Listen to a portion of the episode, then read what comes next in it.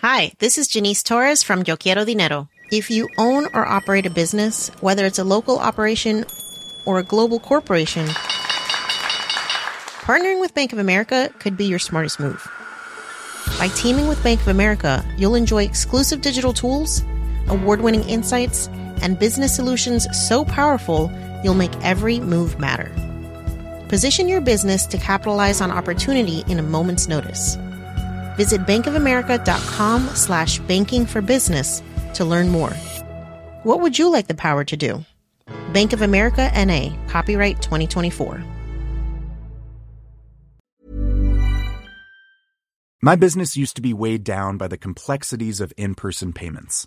Then, Stripe Tap to Pay on iPhone came along and changed everything. With Stripe, I streamlined my payment process effortlessly. No more juggling different methods, just a simple tap on my iPhone, and transactions are complete. What's truly remarkable is how Stripe caters to all my customers' preferences. Whether they're using cards, Apple Pay, or other digital wallets, Stripe ensures a smooth checkout experience every time. Setting up Stripe was a breeze, taking just minutes to get up and running. From local markets to global retailers, Stripe helped me expand my reach and grow my business with ease. To learn how Tap to Pay on iPhone and Stripe can help grow your revenue and reach, visit stripe.com slash tap iPhone. Coming up on DTNS, Europe may stop Google from acquiring Fitbit. Apple updates the iMac, and Amber Mac is here to tell us about robots that make for happier cows. This is the Daily Tech News for Tuesday, August 4th, 2020 in Los Angeles. I'm Tom Merritt. And I'm the show's producer, Roger Chang. Sarah Lane has the day off, but tech expert Amber Mac is here. Welcome, Amber. Good to have you back. Yeah, thanks so much for having me. Uh, we were just having a good, good conversation with Amber about uh, schooling from home, about the future of conferences with virtual events. If you want that expanded conversation, become a member and get Good Day Internet at patreon.com slash DTNS. Let's start with a few tech things you should know. You may see headlines about this, so I'm going to mention it. Apple told The Verge directly there are no talks at present for Apple to acquire TikTok, and it has no plans to pursue such a deal. The statement came in response to an Axios report that sources outside of Apple had told Axios that Apple was interested. Apple says, no, we're not. Microsoft announced it will launch Project xCloud on September 15th on Android devices. Project xCloud will be bundled as part of the Xbox Game Pass Ultimate subscription. That costs you 15 bucks a month with more than 100 games available on Android tablets and phones. Apple's Phil Schiller is stepping down as marketing chief, taking on the role of Apple Fellow. He will remain in charge of the App Store and Apple events and continue to report to CEO Tim Cook. Greg Joswiak, Joz, will take over as SVP of Worldwide Marketing for Apple.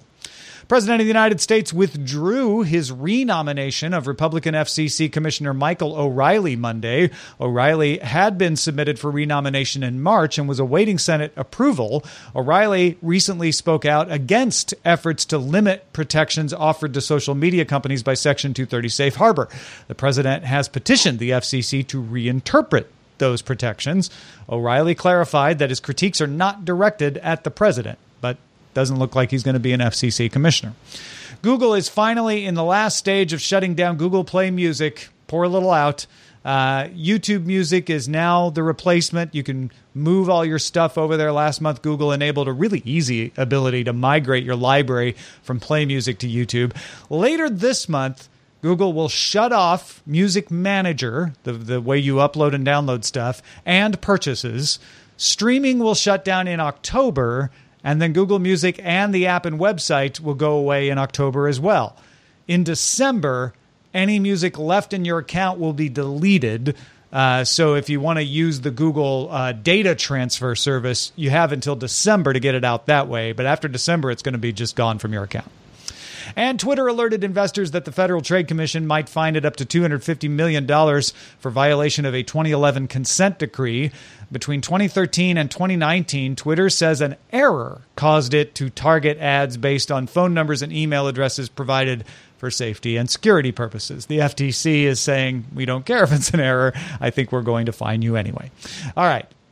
Let's talk a little more about uh, some new Apple products. Apple updated its 27 inch iMac to include 10th gen Comet Lake processors. You have options from 6 cores up to a 10 core i9. Uh, the model also now offers GPU choices. You can get the 5300 XT from AMD, the 5500 XT with 8 gigabytes of VRAM, or a 5700 XT with 16 gigabytes of VRAM. Uh, speaking of RAM, you can also start all your iMacs with 16 gigs or pay to upgrade it to 128 of DDR4. Solid state drives are now standard with a base of 256 gigabytes up to 8 terabytes solid state on everything. Uh, the 27 inch iMac also now includes the T2 security chip, a 10 gigabyte Ethernet port, and the webcam got upgraded to 1080p. And the mics are now the same studio quality microphones you find in the 16 inch MacBook, two on the chin, one on the back. The display now comes with True Tone for more natural color and an option for you to pay for a nano texture, which is essentially the matte option. The 27 inch iMac didn't get a price change either. All these changes still start at $1,799, available now. And the solid state drive across the line was applied to the 21.5 inch iMac as well, which also still starts at $1,099. Any of this make you want to run out and buy a new iMac, Amber? Yeah, I mean, I think one of the interesting things here is when you talk about the studio quality microphones and also the web camera and improvements there, it just reminds me of how many people are going to be working from home over the course of the next six months to a year, maybe even beyond that. And I think how much more important that particular feature will be for people who maybe didn't think much about it previously. And if you're wondering out there, ARM silicon, what about what about Apple Silicon? Uh, that is going to come eventually, but Apple had said they would still have Intel-based models in the channel, and this is one of them. So these are Intel-based iMac updates. Uh, it, it's funny to me. I, the the tech press couldn't seem to make up their mind whether this was a minor spec upgrade or a major upgrade. It kind of depended on which headline you you read. Do you, do you fall on one side or the other there? Uh, I, I, feel like it's minor. I mean, really, if you look at uh, the new iMac, I, I just feel like I, I, also think we're in a time right now where I don't feel as though people are paying as much attention to these types of updates because there are bigger things to think about. So I think that diminishes a little bit the excitement around technology news, where uh, maybe we'd be impressed in the past. Uh, we're a little jaded these days. Yeah, yeah. You either you need to buy it for your work from home situation or not, right? It's it's it's not a as much of a discretionary purchase. Uh, WhatsApp announced a feature to help you search the web for information about frequently forwarded information. Frequently forwarded information often uh, leads to disinformation. A message forwarded more than five times already includes a little double arrow on it to let you know, hey, this is getting spread around a lot. It will also now have a magnifying glass icon on it. When you click on that magnifying glass icon, it'll open news results or other info related to the content in the message. Uh, the feature is being rolled out in Brazil, Italy, Ireland, Mexico, Spain, the UK, and the US. What's interesting about this to me, Amber, is that WhatsApp is end to end encrypted, so they can't see what the message is. There has to be an algorithm acting locally to guess what's in the message and provide that link. And I wonder how good that is. Yeah, I mean, that's going to make a lot of people who are concerned about privacy and who value encryption a little bit nervous. I would also go one step further. I think one of the things that's been a little bit discouraging, I think, when we look at the ecosystem of uh, Facebook platforms and apps, is they tend to roll out uh, different features for different platforms where a lot of these features would be great across the board, right? I mean, I think on Facebook, if you look at its shares and how content is being shared, I mean, it would be great to see something similar on the Facebook platform. Uh, they do the same thing with Instagram. Instagram. I would argue that some of the anti bullying features they have on Instagram to uh, allow you to kind of uh, block people and not let them know that they're blocked, those would be valuable over on Facebook. But they don't seem to share some of the knowledge uh, that they have around improving those platforms, whether it's for privacy uh, or security or even just to stop the spread of misinformation and disinformation. Yeah, it, it is. It is a revealing fact, isn't it, about the fact that these are different teams with different product roadmaps. You know, as much as we think of it it as Facebook. Uh, I'm sure the people at WhatsApp are like, yeah, uh, it would be great to put that anti-bullying feature in, but we have you know this list of priorities that our manager gave us, uh, and and it would take someone unifying the product up at the top to to sort of coordinate that. But I, I, think you're absolutely right. It would be nice to see this magnifying glass type thing show up on Facebook, show up on Instagram. Uh, at least the concept of it, even if it's implemented slightly differently.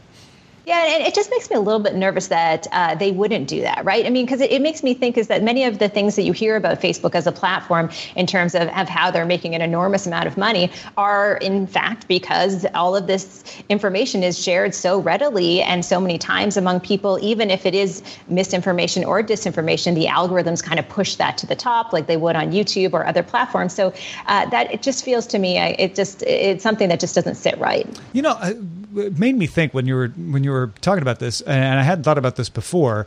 The one difference is Facebook can see your message. So they can actually do more than just a magnifying glass icon. They can put an actual label. They can put fact checking, etc. Uh, so maybe that's maybe that's part of the difference here. I don't know. Just, yeah, just I mean, it, it's a great question if we get a chance to ask them one day. yeah, yeah. Uh, Sony reported a 53% increase in net income last quarter, beating estimates for operating profits. So I uh, occasionally tongue in cheek call Sony an image sensor company, but it's not True, this quarter, video games led the way with revenue up 33% to $5.6 billion in the video game sector of Sony, led by The Last of Us Part 2, which saw 4 million units in its first three days. I think that's the biggest selling first party uh, game in three days that they've ever had. Ghosts of Tsushima also uh, sold 2.4 million units in its first three days, but that released after the quarter was over. So its sales will be reflected on the next quarter's results, but it does bode well for that. Uh, PS Plus subscribers rose 3.4 million to 44.9 million. Sony forecasts that its image sensor business, which usually is its strongest division, as I said, will see operating profit for the year fall because of weaker demand for high end smartphones. They said it'll eventually bounce back, but this year is going to see a bit of a dip.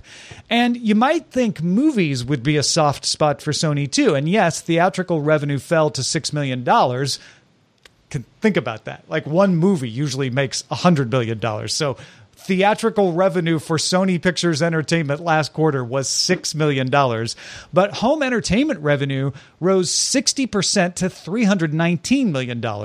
Uh, the growth, along with reduced advertising expenses, because they didn't have to spend a bunch of money putting trailers in front of sports games and stuff, led Sony Pictures to have its first profit in this quarter in five years. Now, it usually is profitable in the December quarter when all the blockbusters come out, but this is the quarter where it usually loses money, uh, and the rest of the year makes up for it. I th- found that fascinating that when they stopped putting out movies, they had a more profitable quarter in the spring.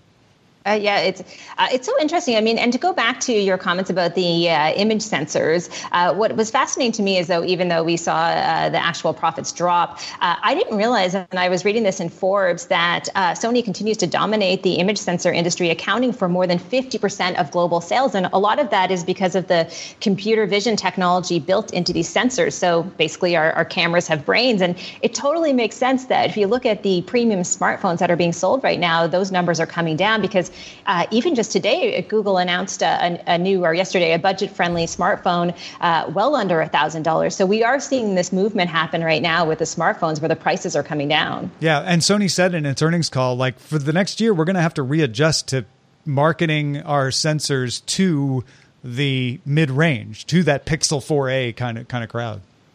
Yeah, absolutely. It makes sense, right? And yeah. and I, I, think we're gonna, you know, once people get comfortable with that price point, I mean, I think it's going to be hard for some of these smartphone makers to actually uh, hike the price up again. The European Commission launched an investigation into Google's proposed acquisition of Fitbit Tuesday. If you remember, Google agreed to acquire Fitbit back in November. They've been waiting on regulatory approval. That's fairly normal. Google promised to the European Commission it will not use Fitbit's users' health and wellness data to target ads and instead keep that data siloed off from other Google data sets. And you'd think, oh, well, okay, that then that should make everyone rest easy if they believe Google, but it wasn't enough. The commission said that the silo that Google talked about to them didn't cover all the data it would get through the acquisition, and that's a problem. Remember, they said health and wellness data. There's other data, metadata, IP addresses, etc. Even non-health data like that in the European Commission's opinion, would increase Google's advantage at personalization and targeting over competitors. And what Europe is worried about here is will this acquisition not just give Google a look at your health data, but will it help them drive out competitors? And even if they don't use the health and wellness data, mm, EC's saying maybe it would. Google posted Tuesday that this deal is about devices, not data. And I'm pretending like the EC responded to that. They said this before Google said that. But uh, in addition to the concerns about the acquisition's effect on advertising, the EC is also investigating whether Google would have, quote, the ability and incentive to degrade interoperability of computing wearables on Android, uh, health wearables on Android. So the EC is saying, yes, it is also about devices. We're worried about you cutting off access to withings and, and other things like that. The commission has 90 working days to investigate the acquisition, uh, making December 9th, 2020, the latest that it could d- decide. This is not an antitrust investigation the way you think of them investigating and then finding them. This is an, uh, an acquisition investigation to prevent an antitrust situation. Uh, are do you, you fall on one side or the other here, Amber? Yeah, I would just say that I'm glad that the European Commission is having this conversation right now because the, the wearables market is something that I've been paying a lot of attention to, especially during COVID 19. You know, we've seen new wearables on the market, such as the Oura rings that the NBA is using. Uh, we see the Whoop band, which I'm wearing right now. What's interesting about these is the ability to measure things such as uh, respiratory rate uh, and also your heart rate variable variables. And you see that many of those can be early signs in terms of uh, COVID 19 symptoms. And we are in early days of actually making that connection, but we're starting to see that. So I expect uh, when it comes to the wearables market, knowing that wearables can help so much in this fight against COVID 19, the next six months, we're going to see the numbers of wearables really surge as far as sales. So it's good to, I think, to have this conversation right now around the data and the health data and, and, and see this kind of play out uh, before more and more people, I think, start wearing these wearables every single day. Yeah, and there's going to be more and more pressure on Google uh, to promise that it's going to manage data properly, to, to not be anti competitive, to protect privacy. Alphabet owns a company called Verily that could just take over the health data part of this. Uh, Verily operates under very strict health industry situations. I feel like that would be a smart thing. Beyond that, though, if the EC is saying, yeah, but you still got the non health data and you can still use that for ad targeting, that's a problem. I think Google, and I've heard some other people suggest this, needs to pivot into being the company that allows you to manage your data. Uh, the smartest thing in the world, in my opinion, would be for Google to go and sign up for uh, MIT's Solid project that Tim Berners Lee is leading and say, we are now going to be the company that protects that data. Because if they don't, someone else is going to do that eventually and it's going to hurt Google. They, they could do themselves a favor and get ahead of it if they did it now. Yeah, I mean, I couldn't agree more. And I think the days of people not caring about the privacy uh, are, are, going to eventually be behind us. I mean, if we look at uh, contact tracing apps, which one just launched in Canada, a really simple privacy policy that was essentially three lines that said we don't have any of your data. Uh, I think people are more aware about privacy now. And I think you're exactly right. Like, if I had to pay a subscription to actually get access to all my data anywhere I wanted it, I mean, that could be a better way, again, to allow the user to have access to their data. Um, and not think so much about uh, Google again selling that data and advertising as well. Yeah, absolutely. Uh, Google announced new features for its smart displays. Speaking of Google, uh, smart displays and speakers. These features are meant for children participating in school at home. A family bell can be programmed to go off at a specified time each day. It emits a chime and speaks a message like "time for school." Uh, you can also just speak to a display and something say something like "start the school day" and have special visuals display, have the lighting turn on in a room or or something. Uh, maybe the blinds you know turn off. Not exactly school related is an update to the broadcast feature that lets you exclude a speaker.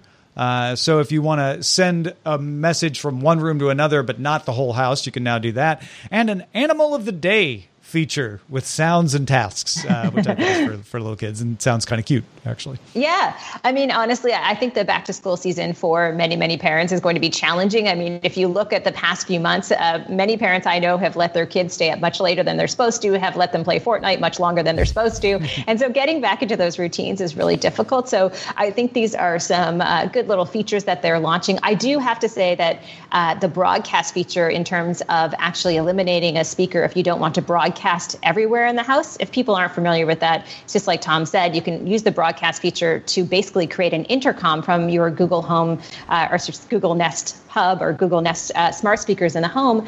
And uh, I love the idea that you could exclude a speaker because sometimes it gets a little annoying when you're broadcasting everywhere. Yeah, or somebody's sleeping in, you don't want to wake them up, etc. Yeah. Uh, folks, if you want to get all the tech headlines each day in about five minutes, be sure to subscribe to dailytechheadlines.com. Hi, I'm Daniel, founder of Pretty Litter. Did you know cats tend to hide symptoms of sickness and pain? I learned this the hard way after losing my cat, Gingy. So I created Pretty Litter, a health monitoring litter that helps detect early signs of illness by changing colors, saving you money and potentially your cat's life. Pretty Litter is veterinarian developed, and it's the easiest way to keep tabs on your fur baby's health right at home. Go to prettylitter.com and use code ACAST for 20% off your first order and a free cat toy. Terms and conditions apply. See site for details. My business used to be weighed down by the complexities of in person payments. Then, Stripe Tap to Pay on iPhone came along and changed everything.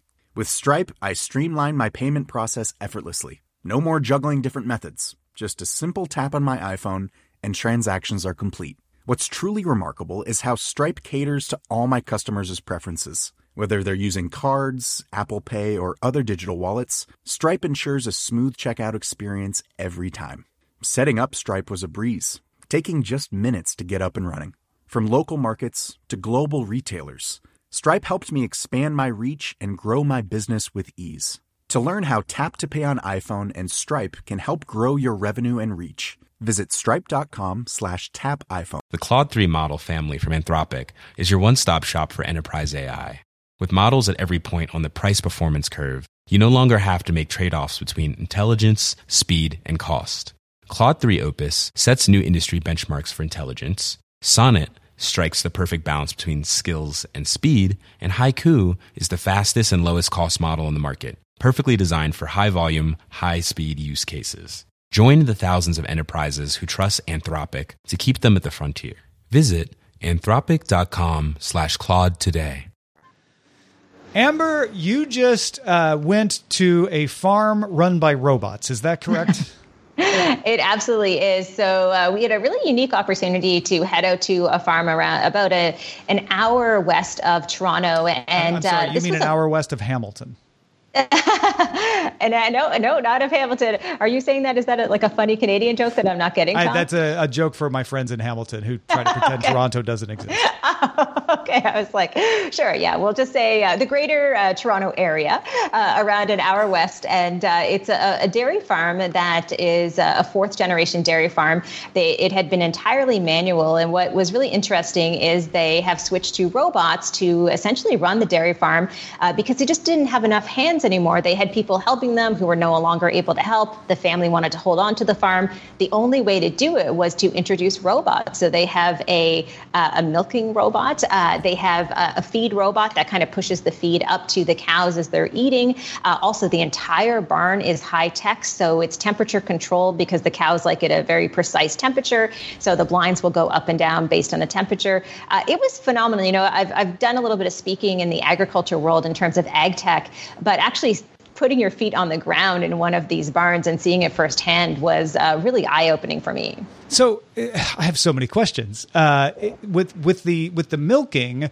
Uh, I know that that you were you were telling me before the show that the cows can decide when they get milked. It's not like the robots are rolling around going up to the cows. Yeah, absolutely. So it's called the the Lely Astronaut. This is the milking machine that is in the middle of the barn. And uh, what's really fascinating about this is exactly what you said. Like I used to think about uh, a high tech farm and, and thinking, okay, you have to force the cows to go get milk. They would be prodded to get into their space. Uh, but actually, what happens after about a week of training the cows and, and teaching them to go to the robotic milking machine, uh, the cows understand that this is a place where they can go to get relief when they need to be milked. Uh, also, they get a a little treat as well. And so the whole time we were there, which was probably around four and a half, five hours, there was a lineup of five or six cows waiting to be milked. And I kept thinking, like, you know, where where are the prods? Like, who's pushing them in that direction? But they would just they were free to roam throughout the entire barn. Uh, they all wear little kind of like Fitbits, and uh, they would just come when they wanted. And as soon as they went to get milked, uh, you would see on the screen of the uh, robotic machine that it would have their name, all their other details. So again, I think it really speaks to how technology on a farm like this can be beneficial not just to the farmers to have that extra help, but also to the cows who can potentially be healthier in that type of, type of environment. So they, they, you said they get a little treat. Uh, I assume that that's part of the motivation uh, to go get milked. But but it is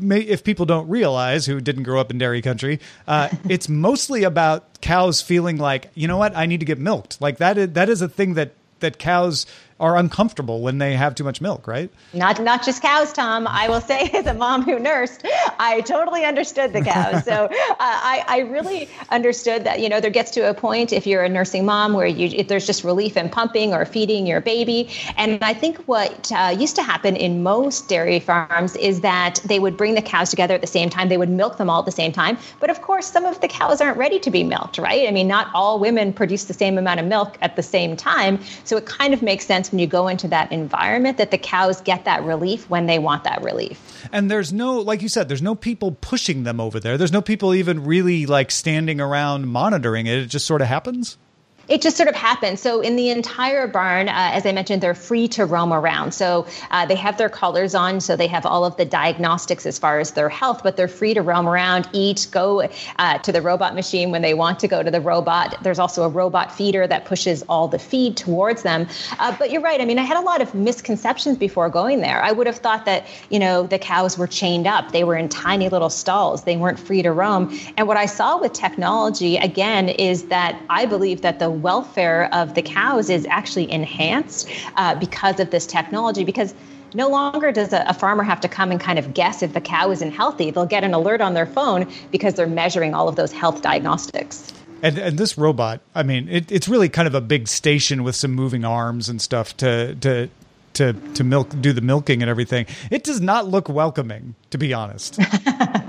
well, have you ever seen a pump in terms of a breast You're pump right. for a Those woman? it doesn't look welcoming, look welcoming, either. Yeah. I, I, don't think there's anything sort of uh, attractive about the pumping process, whether you're a human or a or cow. Yeah. Uh, so I, I would say you're right. I mean, I I think the interesting thing again is that the cows are coming there on their own to be milked, and because it does give them that relief, and because the actual pump um, will sort of measure their teats and understand because they know which cow is coming up, it starts to learn the comfort level of being pumped. Uh, you know, that's probably not going to happen with a human, right? Especially Right. at 4:30 in the morning. Yeah, it's a, you're you're just bleary eyed sitting on a, on a on a with a pail. So, so Yeah, yeah, it's- pretty much. This is definitely better. Then now we're we're focusing on the milking here, but there was some other technology in in the uh, operation as well. You mentioned the the trackers, the Fitbit like things on them. What is there anything else that that we missed that we should talk about? Yeah, so there was a, a feed robot. So it looks a little bit like R2D2. This is something I never realized either is that oftentimes if you see a cow feeding in a barn, they're sorting through all the feed because they like certain par- parts of the feed better, but they're pushing a lot of it away with their noses. And so what, what has to happen in the barn is that the feed is always pushed towards them historically for decades that has actually happened manually with a farmer who comes in and pushes the feed towards the cows you know every couple of hours or however much they need to do it. Now there's this r2d2 little robot that comes along and is constantly pushing the feed towards the cows. Uh, so that was a, another interesting experience. And, and the particular dairy farm we were at uh, the woman who's a fourth generation farmer she said her grandfather used to do that job. Uh, he left the farm. He was almost 100 years old. Uh, he's still alive uh, but now the robot has replaced him and they've named the robot after the grandfather knowing he has uh, assumed responsibility of that particular job He has a he has a legacy. He has a robot legacy. That's that's amazing. we can only wish for as much as Yeah, right. That's really cool. Uh, you know, I was reading about uh, some of this this kind of technology in the Columbus Dispatch, uh, and they noted that this isn't really new. It's just advancing. Somewhere between two and three percent of the approximately thirty six thousand dairy farms in the United States use automated milking systems. Uh, and Douglas J. Reinemann, professor of biological systems engineering at the University of Wisconsin Madison, said the twenty year trend in the U.S. is that the number of cows milked with robots has been doubling about every three to four years. So this is a, this is an up and coming trend. Yeah, it absolutely is. And it was interesting talking to this particular woman because she had said that they used to get up at 4:30 in the morning. I already mentioned that. Now with all of the robots in the barn, they don't have to get up until about 7:30. So she was saying even for the health of the farmers who typically, I mean, it's a grueling job, right? It's very uh, physically intensive. She said even for them, they were all feeling better and healthier because of all of this technology. So I asked her, I said, you know, are you worried that this is taking jobs away from farmers? And she said, well, there's a lot of people who don't want to work on these farms, number one. And she said there's a lot of families who want to keep these farms and they're only able to really maximize uh, their production if they put these robots in place. Yeah, this is this is one where I, you know, agriculture in particular has a labor shortage. We've talked about that before on the show. And uh, while there are situations where automation does replace or push jobs into other arenas, uh, and we have to pay attention to them. This is one where it actually helps the farmer avoid being taken over by by a larger business, uh, Uh, which which I think is really interesting and, and really cool to look at. Also, up Absolutely. with the cows now means robots. yeah, I mean, it's you know, I I think it was fascinating too, just to think about the cost savings overall with some of this technology on the farm. I mean, it's a huge investment, but you can reap the benefits of that over the years. Well, uh, thanks to everybody who participates in our subreddit. Uh, I know in the past you've sent us some good agricultural stories there. Keep them coming. Submit stories and vote on them at dailytechnewsshow.reddit.com. Let's check out the mailbag. Shara had a thought regarding the CAI tags with photos. Uh, did did you hear about this? We talked about it yesterday on the show. Uh, Adobe is putting in or pushing forward, along with Twitter and the New York Times, an open source standard to use encryption to have images have the ability to list the history so you would know whether they were uh, manipulated or not right it would be oh, a, interesting. It would be a way for you to tell, like, oh, this image has been changed. I can see how it was changed. It could also just be used for authorship to say, like, this image was created by me and nobody can change that. Uh, Shara said stock image providers like Adobe are going to love this. Stock image providers probably have a nice secondary income from people who are using their images without paying for them. If you download an image from a site and put it on your site, but Adobe actually owns the image, you get a letter saying pay them. Do you think this information is something Adobe could crawl the web for yet? This feels a bit like AWS to me, where Amazon made a thing for themselves, but now it's a product for the public. Adobe is keeping the it's really for us part quiet. Uh, yeah, I think I think the fact that this is an open source project and that they're wanting others to come on board makes me feel a little less concerned about the AWS part of that. This isn't a private business for Adobe; it's something they they really want to make an open platform. Uh, but you're not wrong that the digital rights management aspect of this is something that not only Adobe but Getty and, and others could could definitely take advantage of. Yeah, I mean, I could see that for sure. I mean, it reminds me uh, there is a company based here in Toronto called TinEye, and for many, many years they've worked with some of these big uh, photography companies uh, that uh, allows people who are publishers to essentially take a photo that uh, they have the rights to and then match wherever else that photo has been on any website to potentially get in touch with the people who have used that image. So I think anything that kind of protects the creative rights of photography is a good thing, especially in this day and age where I think a, a lot of those people are hurting right now. Yeah, and if we didn't make it clear yesterday, it's optional. Uh, you don't have to put the history of the image in there. You don't have uh, to put stuff in there. It does mean that you leave it open to be mistrusted if you don't. Uh, but if you are uh, the photographer and you don't want someone to see how you created the photo or how you touched it up, uh, you don't have to do that. You don't have to add that. Uh, hey, folks, uh, Austin from the Google Accessibility Trusted User Tester Team uh, Gatut would be how you would shorten that, I guess. Uh, he got in touch with us because they're looking for volunteers in Canada to test Google products for accessibility needs. Testing like this helps the engineering teams at Google better understand accessibility needs so they can incorporate them into future product enhancements. If you're in Canada or even in the United States, but they're focusing on Canada right now, and you're 18 years or older and can provide feedback in English and are willing to have a Google account or already do, uh, head to g.co slash A11YTT, or we'll have the link in the show notes as well, and you can apply for the program. It's a way to kind of help contribute to accessibility at Google.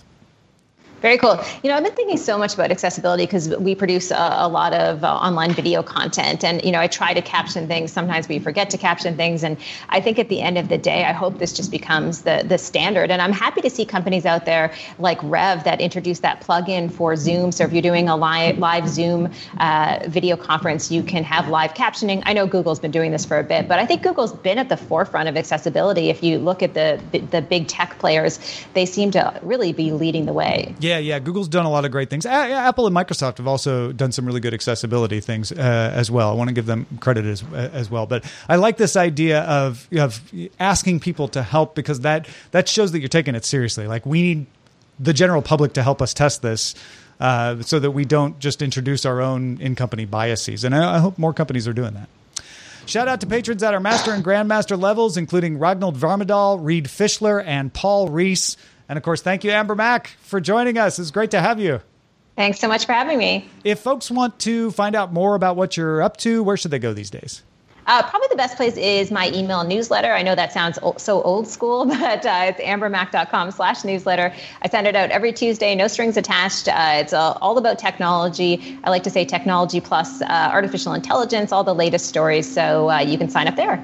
Yeah, new, newsletters are so old school, they're new school again, I think. It's like podcasts, right? Yeah. People ask me to do a podcast and they explain to me what it is. And I'm like, I, I did a podcast like 13 years ago. I don't know yeah. what you're talking about. no, that's great. Uh, go check it out, folks. ambermac.com slash newsletter. Also, uh, we're asking folks if you get a chance, even if you don't use it, to review us in the Apple Podcasts store. It helps raise the profile of the show. Uh, we, we think it has some effect on how the list goes up. You can just leave a rating, that helps. Or if you want want to write a few things in there as well, that would be cool too. Uh, so if you are on iOS or Mac OS, it's easy. Uh, you can even go to the web and do it as well. But uh, if you're looking for a free, cheap, and easy way to help the show, uh, just go review us in the podcast app or any podcasts app out there. You can also support the show directly and get some cool perks. We got a uh, new security threat wire uh, about a, a bootloader vulnerability from Shannon Morrison there. Go check that out, patreon.com slash DTNS. Our email address is feedback at dailytechnewsshow.com. We're live Monday through Friday, 4.30 p.m. Eastern, 2030 UTC. Find out more at dailytechnewsshow.com slash live. Back tomorrow with Scott Johnson and Sarah Lane. Talk to you then.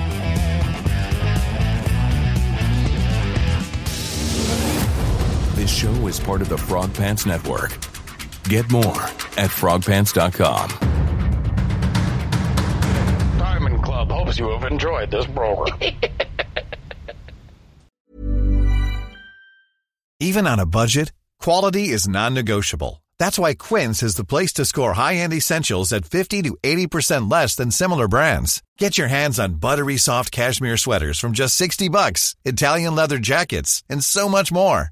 And the best part about Quince, they exclusively partner with factories committed to safe, ethical and responsible manufacturing. Elevate your style without the elevated price tag with Quince. Go to quince.com/upgrade for free shipping and 365-day returns. Hi, this is Janice Torres from Yo Quiero Dinero. If you own or operate a business, whether it's a local operation or a global corporation, partnering with Bank of America could be your smartest move. By teaming with Bank of America, you'll enjoy exclusive digital tools, award winning insights, and business solutions so powerful you'll make every move matter. Position your business to capitalize on opportunity in a moment's notice. Visit bankofamerica.com slash banking for business to learn more. What would you like the power to do? Bank of America NA, copyright 2024.